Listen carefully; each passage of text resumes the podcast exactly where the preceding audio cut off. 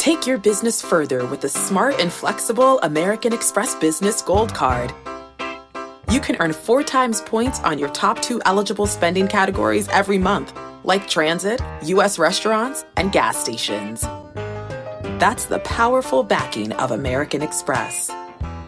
Four times points on up to $150,000 in purchases per year. Terms apply. Learn more at americanexpress.com slash business gold card.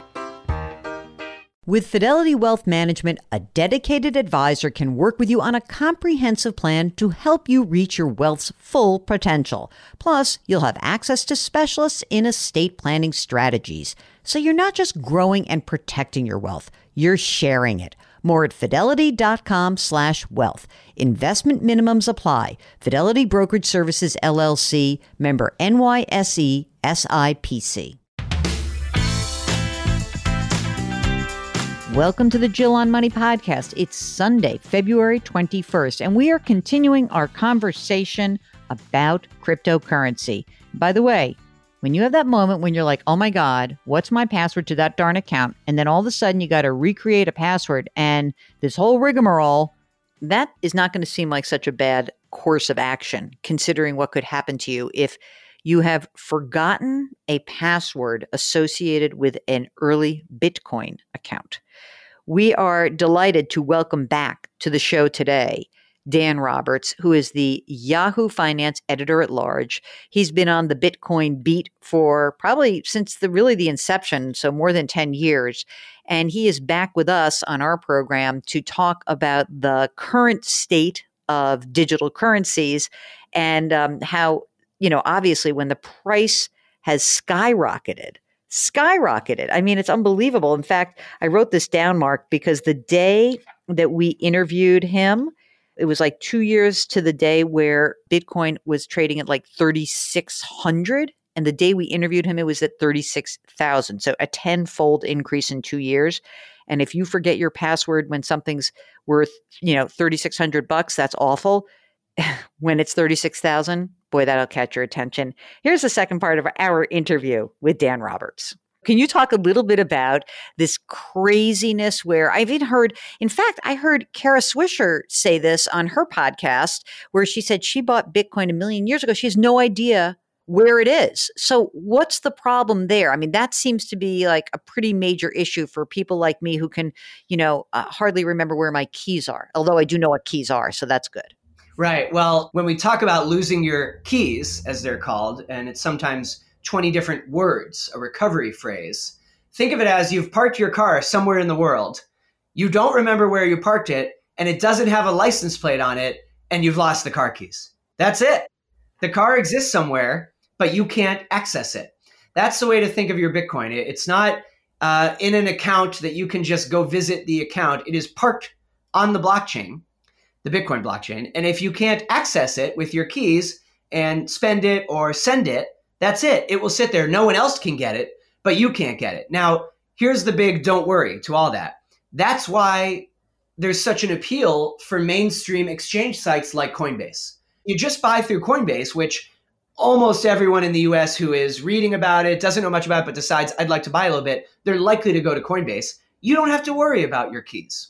Coinbase acts as the custodian. Now, of course, what the diehards say is, well, what if there's a hack? we don't trust Coinbase. And also, Coinbase has had a series of outages during major price moves, and people get very angry. Oh my goodness, the price is crashing. I want to sell, and Coinbase is down. So with those problems, some you know obsessives and people who've been in the industry and understand all this, they say that's why you should store your keys on a hardware wallet, which basically looks like a little fob. That New York Times story that's being shared around, those are people who had their crypto on a hardware wallet. And that way, you know, you're not trusting Coinbase, but boy, if you lose your keys, that's it. So that's why it makes sense for newbies and anyone who doesn't want to worry about keys to just buy through a trusted exchange. And then you're never going to lose it because it's Coinbase that has your keys. What do you think is going to be the the implication of sort of the ability for people to say buy Bitcoin in a 401k or an IRA account? Is that going to happen, do you think? Well, I think that there will be options, but a lot depends on the pace of regulation. And regulation is about to kick into high gear. Now, of course, when we talk about regulators like the CFTC, SEC, high gear still doesn't mean much. I mean, they infamously move at a glacial pace. But there already are a number of kind of newish, nascent workaround options like that for investing in Bitcoin, but they're risky. They're not FDIC insured. And this brings us back to the whole push and pull philosophically that I talked about. There are Bitcoiners who love that it's unregulated, but as it goes more mainstream, the big Wall Street investment firms and regular, you know, retail investors, they want regulation. And regulation is coming, baby. And the question is, you know, is it good for the space or bad? Will it impinge on innovation or will it allow it to go more mainstream? So I'll give you an example. We just had a guest on our Yahoo Finance live shows from a company called BlockFi. And of course, Coinbase is one of BlockFi's investors. BlockFi is a savings account, but they pay you your interest in Bitcoin or in any one of 10 other cryptocurrencies you choose. You can get it in Gemini dollars if you want. You could get it in Ether, which is the digital currency of Ethereum and the number two largest cryptocurrency. But it's not FDIC insured. So mm. there's a risk there. I mean, if you want to quickly accumulate Bitcoin and it's a way to get more Bitcoin without just outright buying it, you can set up an account with BlockFi and deposit a bunch of money with them, and then you'll earn interest in Bitcoin. But you might not trust it because it's not like, you know, Ally or Marcus by Goldman Sachs or Chase. It is regulated by the NYDFS, the New York Department of Financial Services, because its partner, its exchange, is Gemini. And Gemini is regulated by NYDFS. But point being, a lot of these newish platforms are offering various investment vehicles ways to get into Bitcoin without just outright buying Bitcoin. But there's a lack of regulation, but increased regulation is coming. So we'll see how fast it moves and how fast it goes mainstream. It depends. What's your appetite for risk? Is the idea of future inflation also some fuel for, you know, gold already ran, now let's do Bitcoin? It's just, it becomes another, could it become another I'll, I'll put 2% in as my crazy inflation slash if the world goes to pot trade. Absolutely. And some would yeah. say it's already there. Now, of course, it's very volatile. But if you actually look at a price chart of Bitcoin, and we have, you know, price chart on Yahoo Finance that'll do this for you nicely. If you expand out and click five years, you'll see that even though there have been two or three what look like on the chart big crashes, adjustments, corrections, in that five years, it's up huge. You know, the line kind of goes up, up, up. Then in 2018, as we've discussed, it staggers down, but not all the way down. Then it goes up, up, up again, and it's spiking right now. Now, of course, that suggests that sometime this year there's going to be a peak and then a big correction again. But my point is, over time, it goes way up. It has gone way up. It has been a very good investment if you were to buy it years and years ago. If you're willing to buy some and hold on to it and you're not speculating and you're not short term, then it has been historically a good investment. I can't speak to the future and what happens next, but that is what people are saying. A hedge against inflation, maybe you put 2 to 5% of your portfolio in. And of course, the pandemic, you know, related to the idea that it's a hedge against inflation, the pandemic has been very good to Bitcoin because the argument is that as you look around and governments and central banks are pulling various levers, you know, the Fed, and issuing stimulus checks, all of this serves to reiterate Bitcoin's appeal as quote unquote digital gold. They can't just print more of it. There's no quantitative easing with Bitcoin. There's no centralized power that can uh, cause inflation. Bitcoin's supply is capped at 21 million coins, which of course we're not there yet.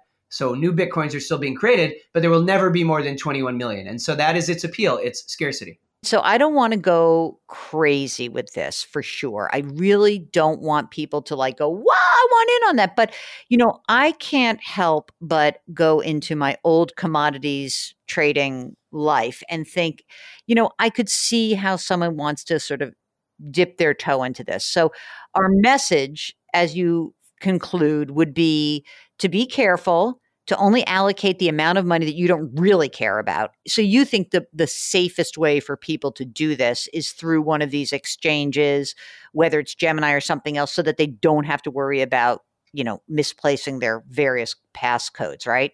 Yes. I think if you want to dip a toe in and put a small amount, maybe you say, I'll buy a thousand dollars worth. And by the way, if you had done that a month ago, you'd be way up. You know, you'd have two thousand and change. Best to use a US based Bitcoin exchange site, and there are a few. You know, you mentioned Gemini. I talked about Coinbase. There are a couple others.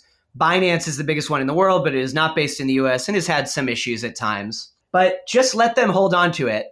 Uh, and again, be careful, as with any investment, you know. And and I'm not even, by the way, Jill, necessarily telling people to buy some. You know, we don't do that at Yahoo Finance. But mm. I would say this: a colleague of mine, Rick Newman, way back in the 2017 surge, he wrote a fun post that just said it's fun to own Bitcoin. I mean, you know, for, forget whether you know it's it's your savings on the line, and boy, it better go up, or I'll be in big trouble. Even if you just put ten dollars in, because you can buy a fraction. And I think a lot of people don't realize that. They look at the price and see it's 35,000. They say, well, I don't have 35,000. Well, you can buy $1 worth of Bitcoin. Rick was writing about the fact that, you know, it's gone way up, but he's not selling the small amount he has. This was back in 2017. And he mm-hmm. said, because it's fun to have a little skin in the game and look at the price and go, wow, this is crazy. And then it might crash, fine. Or it might surge, fine. But it is, it, it feels like, you know, being at the forefront of something cool and exciting again, gang, if you are hearing this and you're the kind of person who like completely gnashes your teeth when the market goes down a tiny bit, this is not for you. You should right. not be doing this. You have to know yourself.